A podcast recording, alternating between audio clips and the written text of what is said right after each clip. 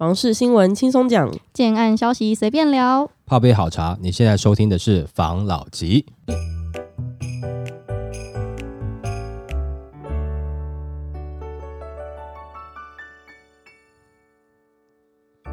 关心你的房事幸福，我是房老吉。我是大院子。大家都知道，我们是在聊房产新闻的一个频道嘛。对于这一类型的议题，我一直都有在关注。然后我就看到最近的一个新闻，他说九妹买房客热销破千万，作家三句话狠戳残酷的现实，网纷纷战爆。反正就是知名 YouTuber 九妹，她常常去做一个全台的建爱开箱，跨足日本的房产界嘛。在前阵子海外地产红的时候，所以他对房地产呢很有心得。近期宣布推出超实用。的买房秘籍线上课程引发热议，而拥有丰富看房买房经验的作家也分享了三大买房技巧。这边先跟大家说，九妹推出六个小时以上的房地产线上课程，其中包含了三观篇、看房篇、防雷篇、议价签约篇、验屋交屋篇、按屋卖屋篇等等。随着买他这个课程人数增加，以后有机会会解锁房价解析篇、建商品牌篇以及装潢美角篇，就有点像是一个懒人包啦、精华篇的感觉。如果有常常在听我们频道的人，应该不难发现，其实这些篇都藏在每一次讨论新闻内容内嘛。然后黄大米作家他就也想分享他的三大买房技巧。他说他苦心研究了房地产四十多年，最后悟出最重要的买房技巧，分别是爸妈要有钱，另外一半要有钱。然后归纳以上的重点呢，最后结论就是买房要有钱。虽然听起来很废话，但是是一个很诚恳的好建议啊。然后网友就看完他的贴文，就纷纷表示这么中肯的建议，不开课收费教授吗？真的是很高深的学问，而且需要。超级高深的技巧。呃，第一个，那那他说要有钱，那当然啦。如果你钱够多，根本也不需要任何买房的技巧。你多到可以出门回来就已经买个四五间房的话，当然就不用去学任何的技巧了嘛。因为九妹她除了她自己之外，还有跟 TED 对三五线上商务的 TED 一起合作嘛。不管怎么样，我相信在业界，甚至说你自己去买卖房子、参观房子一段时间之后，一定会有自己的心得。我觉得他愿。意出来把这个心得做成课程来分享，虽然说有收费了，绝对没有不好的，因为每一个人去看房子的时候，也许会有不同的感觉。所以我们自己也是在这个业界也一段时间，我们也是分享我们在这段时间的一些感受跟经验。那会不会有一些东西是我们没有经历过的、没有经验到的？那是有可能的。有越来越多人出来愿意分享经验，现在资讯发达，对于后面没有错，买房的难度增加了，跟以前比起来难度增加了，但是。就是因为难度的增加，你的资讯跟你的经验传承分享应该要更增加。利用现在的不管是自媒体啦，或是用他们这种方式，让他们的看房经验，或是买房经验，或是相关业界的经验分享给大家，我觉得这是很好的啦。不然的话，现在你要怎么去应营房价？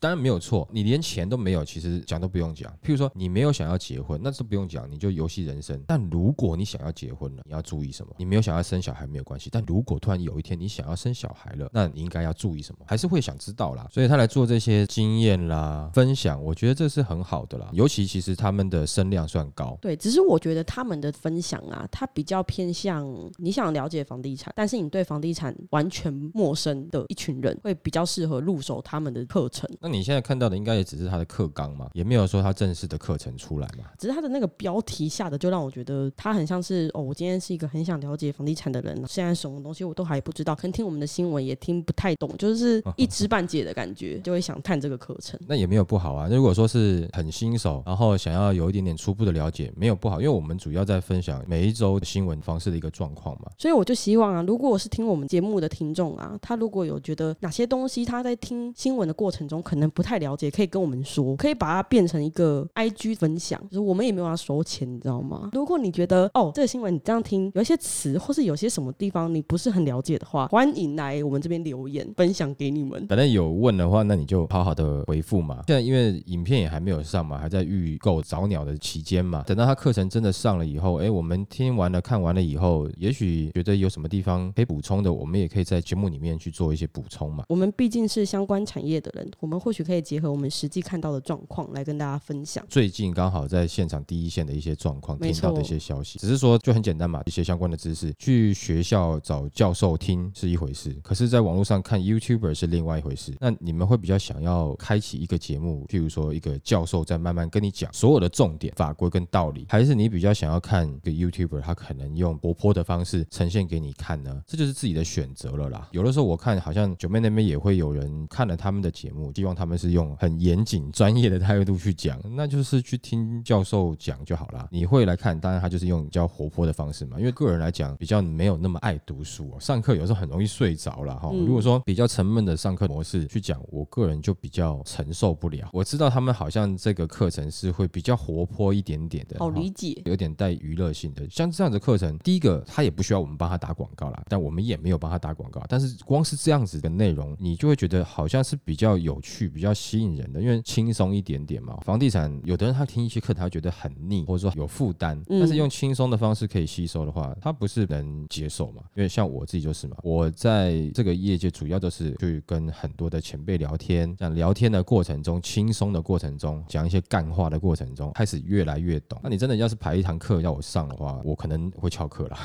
直接不上。对我可能就上不下去，我会翘课了。针对不同的个性啊，我比较不喜欢的。那也许有的人喜欢的不是像九妹他们这种模式。我说实在话，我个人蛮期待、蛮喜欢的。我也哦想知道他们会用什么样的方式来呈现房地产，毕竟很多人都觉得有一点枯燥乏味啦。那要是用用什么样的方式让它变成很多想进到这个市场的人都可以理解的方式？这个也是一个难点啦，就是从零到一的一个点啦。那最后上次看到有一篇在网络上面的文章，也跟大家分享一下，就是说有的人说很多老师啊，或是有些中介会教你那种买房子的三招心法、五招心法，或者十招，或者十种最能够买的房子等等之类的，听一听，其实可以增加你对于房地产要选的一个方向啦。但是有没有想过一件事情？当然这是网络上面人家在讲的。如果说这个专家他讲这十点都中的话，第一个他没有必要教你，他自己觉得赚钱；或者是第二个，你照他这个十种方式去做，你怎么还没有买房？我觉得啊，不管是什么方法，买房的心法还是什么的，真的要买的时候，还是会在你真的进入到这个市场，你看过了，你体会过了，你才有办法下定决心的下手，而不是看了概论就可以买下那个房子，因为它不是很简单的东西，它一栋很贵的东西，不是一个那么轻易下手的标的啦。反正这个之前讲过嘛，譬如说有的跟你讲说买房几招或者什么什么心法，那个有点像是外在的外功，你在练几个招式，可是你真正要下去买的时候，其实是要内功的嘛。应用的，不管是说你新闻常听，或者是你常去市场问、常去了解，你要一段时间去培养你的内功，你才能真正在你其实该买的时间你会下手，或者是说不该追高的时候你忍得住了，好吧？来下一则，新竹江城下世代房市霸主，专家坦言有难度，因为张忠谋也住台北。新竹近年抢占房市焦点，经常被拿来与六度做比较，独树一格的房市氛围引发网友的好奇。下一个十五到二十年能否像台北一样入住，感觉高人一等呢？对于这个议题，专家认为，新竹虽然有产业的利多，但政经资源远远的不如台北，加上产业形态如同近亲繁殖，搞不出新花样。还提到台积电创办人张忠谋也在大直买豪宅，铁口断言新竹无法取代成为下一世代的房市霸主。会有这个议题，是因为有一个网友他在 PTT 上面分享他看待房市的态度转变。他自称小时候跟亲朋好友在聊天的时候讲到房市议题，大部分都在谈论台北，发现谈论者就算没住在台北，观念上也会认为能在台北买房代表很成功。不过这种现象逐渐改变，针对八年级生而言，台北再也不是房市热络的代表。检视新媒体、网络平台都能发现，房市议题聚焦新竹，当地俨然成为新一代的房市霸主。所以他就有询问，就是在十五年到二十年间，到底会不会反转嘛？专家也说，张忠谋都选了台北了，新竹不会是下一个房市的霸主。然后就有其他专家说什么，有人在美国会觉得买在美国戏谷是一件很骄傲的事吗？我就觉得新竹它跟台北的居住的重点跟原因不太一样。其实我觉得争这个好像有一点点不知道在争什么了。即使是新竹人好了，新竹好跟你自己过得好不好有没有特别的关系？或者你是台北人，台北好不好跟你自己过得好不好有没有关系？我不管我在哪里，我希望是我过得好啊。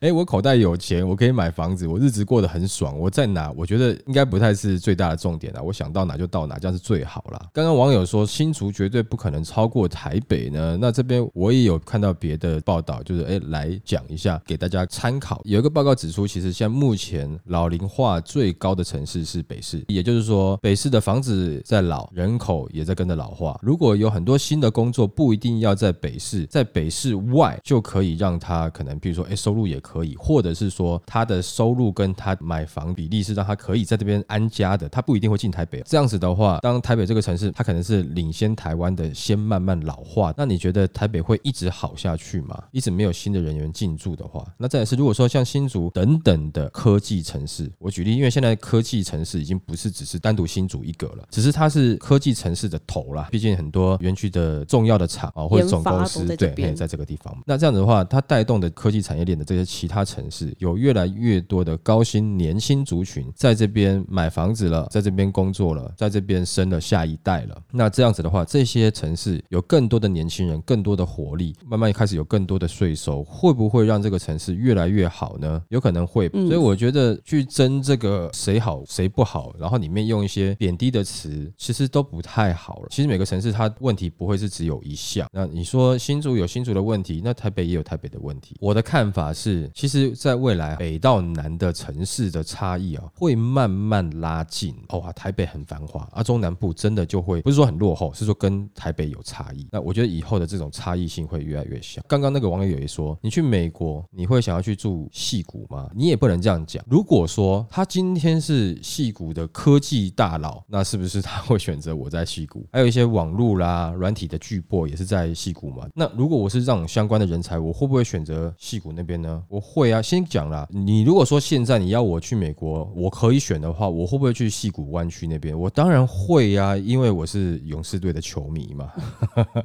你觉得你去美国，你就一定会住在华盛顿吗？听朋友讲说，华盛顿那边周遭外围的地方的治安不是很好。你华人区很多都在 L A 嘛，你也不会去选在华盛顿啊。也就是说，震惊都在北市没有错，但是产业的发展不一定全部都会在北市，你还是要看未来发展的属性跟特性动向。所以都不要觉得说，哦，我这个一定不可能呐，这个一定北市绝对会赢过新竹，新竹绝对不可能。那新竹会不会有可能在这个过程中，结果突然被台南反超了？就新竹本来觉得说啊，应该是我们新竹啦，结果是台南反超了。我觉得要看政府愿意挹注多少能量在这个产业里。他不是说新竹变成房市热门的议题吗？这两年会变成房市热门的议题，不就是因为这两年晶片很红，中美贸易战开始之后到乌俄战争吗？变成新竹有这个议题的优势啊，科技产业的优势嘛。那但是未来是不是一直还在呢？当然会希望我们国家的产业能够一直受到重视嘛，这样是最好了。政府当然也会希望在重点培植这些产业嘛。但没有错，现在新竹已经造成一个状况，就是说它的连服务业的员工请起来都薪资颇高了啦，真的很高哎，找不到人来上班嘛。我上次去新竹那边建案，去附近的一家猪脚店吃东西，那我就看到他在争那个服务人员，薪水四万八，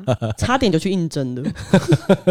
因为真的找不到人嘛。你说新竹东西物价水准是跟台北一样金额，可能这些小店家他其实是请得起这样的人，但是这样的薪资可能四万八来端盘子，这些服务生他觉得好像有一点少，你知道吗？就像我们讲的嘛，有时候盖房子，你房子是卖给谁的，价格会不一样嘛。车子是卖给谁的不一样嘛。我设计这款车，这款车就是针对中高型的客户，所以它的车价会不一样。那你有没有想过，我端盘子是端给谁嘛？我都端给这些高科技人人才。我告诉你，我的薪资应该也要一样，要拉高一点点，有可能造成这边的薪资水准慢慢拉高。会不会有更多的外地的人愿意来这边找工作？现在可能你看起来还不会了，但是如果说真的景气受到影响，就万一新竹的服务生收入还是四万八的话，这样我相信就会有人去新竹了啦。这很难讲，所以这个议题又跟很久以前我们讲那个新竹啦、台北啦、台中啊哪个比较好？我觉得就是在网络上面嘴巴论战的，大家听听啊，静观其变。但我觉得最有可能的是南北差异不会太大，谁赢多一点，赢少一点点而已。毕竟台湾又不是很大，整个台湾一起好是最好，好不好？好，来下一则。夫妻想换屋被房价吓傻，铺一想法网狂劝，哪天钱全没了。不少夫妻因为有了孩子之后，想换到空间比较大的房子。不过日前有一位妈妈提到，为了换房子，打算把她现有的房子拿去增贷，拿来当做第二间房的头期款。对此，许多网友都摇头反对增贷，不如卖掉直接买新的房子。反正这个网友啊，他就在网络上表示，因为他现在买的房子只有两间房间，但是他有两个小孩，孩子们也长。大了，所以希望可以给他们一人一间房间。他现在目前住的房子，比起当初买的时候已经涨了一倍了。他想换房子嘛，但他不想要卖掉现在这个房子，因为那是他的 key 给出，所以他就想说把这个房子拿去增贷，当做第二个房子的头期款。但是因为最近他去看的建案，三房都要一千三百万起跳，所以他就觉得这样子的压力会不会太大？这个贴文曝光之后，网友建议还是卖掉旧的，再购入新的。旧的当头期款和整修新屋的费用，另外还可以办理重购退税，对他目前比较有帮助，资金上也不不会那么吃紧。然后有人说，以你们的薪水跟小朋友支出，看你还是放掉旧房子，这样比较轻松。真贷代表你想走杠杆，一般人建议买一卖一比较单纯，至少不用担心哪天卡到钱，整个全没了。或是你可以选择将旧屋出租，并申请理财型房贷，它的特点是可以选择直缴利息，随借随还，降低月付，再买新屋。针对这个议题，这新闻它要整理一些方式。他说，与真贷相比之下，转贷虽然需要支出一笔相关的设定费用、涂销费用以及违约金等等，时程也会拉得比较长。但是除了有机会谈到更多的贷款金额和更低的贷款利率之外，也能延长还款的期限。更重要的是，转贷时新乘坐的银行会重新建价，如果房子有增值，就能增加升贷的弹性，就是它可以用转贷的，不用用增贷的方式。除了转增贷之外，还有一种是理财型的房贷，就是刚刚提到的。那理财型的房贷是将原本以及偿还的房贷本金再行利用，按日计息，可随见随还。不过由于还款时机更激动，动用时才需缴息，因此利息会比一般的房贷来得更高。我会把这个新闻拿出来跟你讨论的原因，是因为我有买一个房子嘛，我已经想好我以后要开杠杆了。但是他们这样讲，我就会觉得有一点害怕。你要开怎样的杠杆？你要拿你现在原本的房子要来增贷，对，然后我要把那笔钱拿去投资。你要增贷出来投资，投资的这个东西，第一个你要能够确保之后如果获利的话，绝对能够 cover 你现在原来的这个利息。但是因为你是用房贷增贷出来，所以它利息应该不会太高嘛。我用刚刚他的例子来看啊，假设是以第二间房或是他要换房这样子的角度来看，因为他现在是要自住要换房，所以他有可能看的是成屋，所以也就是说他一次必须要把自备款补足，再去做贷款，所以他会两头烧，很累很辛苦。但如果你的投资标的物是预售屋的话，那可能就有一点点不一样，因为你贷出来以后，你买的预售，它可能需要三年到五年的时间，它才会完工交屋给你。在这一段时间，你要说，因为在平均地权实施之后，你可能没有办法转卖，那也就是说，这段时间你是没有收益的，你是拿原来房子增贷的这笔钱去付了自备款，但是你要付这个利息。当它成屋之后，假设你是要出租，那你要确保这个附近的租金是可以去 cover 你的利息的。那你可能租一段时间，在未来有一天你把它卖卖掉，或者是说你在成屋之后，那你就要卖掉了，必须眼光很好，在它成屋的时候，三五年当中，它房价真的已经有明显的涨幅了，不是只是涨幅而已哦。同样哦，你有价，你必须也要有量，你这个区域它有量的需求，那你就可以很快的转手转掉了。转手这个过程中，简单的讲，假设你希望能够赚三百，你希望这个三百是付完了房地合一税二点零，你能够实拿三百。那如果说这个区域它真的很缺，它有这样子的量，那你有可能。不过我们讲了这两三年的状况，我认为市场应该很难这样去玩。假设五年好了，五年之后房地产的热潮再回来，你有可能因为投资获利。那但是你这个投资是属于中长期的投资，不是短期型的炒作。也就是说，你有点像是买的黄金放在那等它增值而已。那这种不是恶意炒作的，其实我不会去讲说你这样是很不好。短期炒作的话，的确会感觉不好。那不好的原因，其实以整个大环境来看呢，因为它一定会有少数人受惠。譬如说某个建商的建案，他建商受贿了，或者是说他的代销业者受贿了，或者是那个投资客转卖的时候他受贿了。可是以大的市场来看，他一下炒作到太高，让大家对于买房没有信心，不想进去的时候，你的市场就会冷下来啊。其实这样对整个市场没有那么的好，比较不健康了。会不会到最后开始泡沫？这样是不好的。但如果没有这样子的状况发生，你以中长期来看，就像是买了一个东西，真的把它放着，如果有一天它增值，但它如果没有增值，那就是你眼光不好嘛。你买来黄金赔了，那你也没办法嘛。你买了黄金涨了，你这个时候要卖掉，那我觉得这个是正常的合理投资。如果是投资客，我也是希望是这样子的投资客是比较好嘛。你刚刚这样的状况，最好是在成屋的时候就准备卖掉，不然就是你成屋的时候你就准备出租。那如果说你今天买的不是预售是成屋的话，你今天原来的房子增贷的钱，你又多买了一间成屋，那成屋马上就进入到贷款，马上你就要开始缴房贷，你等于是两边的房贷都要缴，除非你第一间已经缴完，而且你有可能贷款的成数没办法拉到你想要的成数。好，那不管这段时间你取得到卖掉，你要被课的税，其实对你来讲风险是蛮大的。我也不建议这样做，这样子就像是在炒作。但是如果你是打算长期持有一段时间，这样子的话，这是可以用的方法。如果你真的很激进的话，但前提又回到了你判断这个区域或是哪一个产品眼光在哪里。我们又像前面讲的，我告诉你买房三招，你买下去，你这个房子你敢买吗？你没有办法吧？那你怎么样？你会想买？可能了解最近的市场动态。为什么要去分享房地产新闻？其实大家也都在讲，预售屋就像是期货的概念，一定是要了解市场的动态。如果你都是买成屋，我现在要住，我钱准备好了，那其实这个就没有什么太大的差别，你就是现在拿到。可是问题是你这是期货的状态，我现在买的可能是三年后、五年后的产品，三年后、五年后这个区域它是不是有你想象中的竞争力，或是你的房价是不是可以有支撑，还是它只是一个被虚幻的梦境炒作蛋壳区之后房价会下修的？即使是你今天这个价格有撑，但是有没有量，到底有没有人愿意跟你租，或是愿意来跟你买，这个你都必须要去评估、要去了解的。我也可以讲一个很简单的嘛，你买在最黄金的地段，你买小平数，大概都会有一些机会。讲了就等于跟没讲一样嘛。你会去到黄金地段，你还可以买很多间小平数，你就口袋有钱啊，你也不用去了解了嘛。在刚刚讲完这句话的过程中，你已经签完三本合约了。那这种人你需要听吗？你可能就不需要听了。那但是我们一般人听到这个也没有用，因为我也没有办法去那边一下买个三间呐。我们要在这中间的这个领域去找到最适合我们的切入点。如果说是想要买预售屋的，当然我觉得一定还是要去了解一下市场大概的一个状况。很多专家讲说预售屋现在不好不安全，可是现在的市场真正的问题是，如果你没有父母帮，你要买新城屋真的好难呐。如果你的父母能帮你帮的不够，你买成屋也很难。但如果你今天要靠自己存一点点，父母亲帮忙一点点，你要买预售屋有机会。我不能说很简单，你要看区域。啊，有的你可能诶一百多万自备款就可以了，有的是三百多万，有的五六百，有的已经八百了，甚至还有更高的，就是看你在哪个区域嘛。你可能会去看到自备款七八百的，你可能手头上也是有一点的，收入也是不错了。那如果说你去准备三百万自备款，那你可能是两夫妻也还年轻，工作了一段时间，好不容易存了这样子，但是你可以进入市场的。如果说是以预收来看，感觉上是比较有机会了。但是这个也有看两种状况了。如果说你今天是在外面租租房子，那如果你租金颇高，那难度还是有点高。但是如果你先住家里，你想搬出来住，可能相对容易。你的收入要去存到自备款，那或者说男女朋友本来是分开住的，你可能这时候还没有结婚之前，你就先合租了嘛，这样也蛮好。第一个可以一起省钱，第二个先看合不合嘛。不合的话，在买房子前、结婚之前先分开，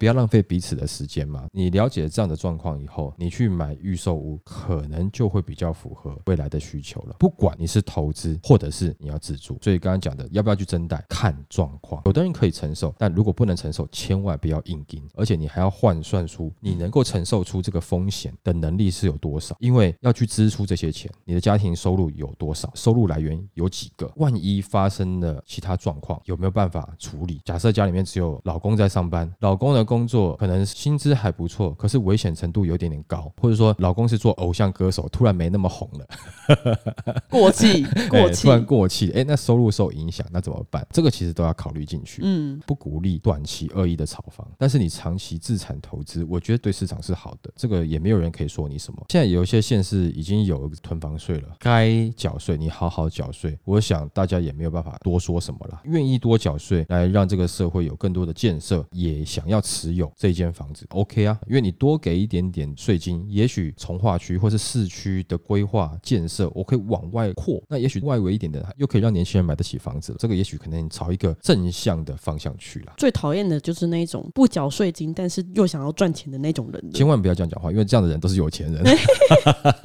不要得罪他们。OK 啊，我们今天分享到这边，好，好，谢谢大家收听这一集的房老吉。拜。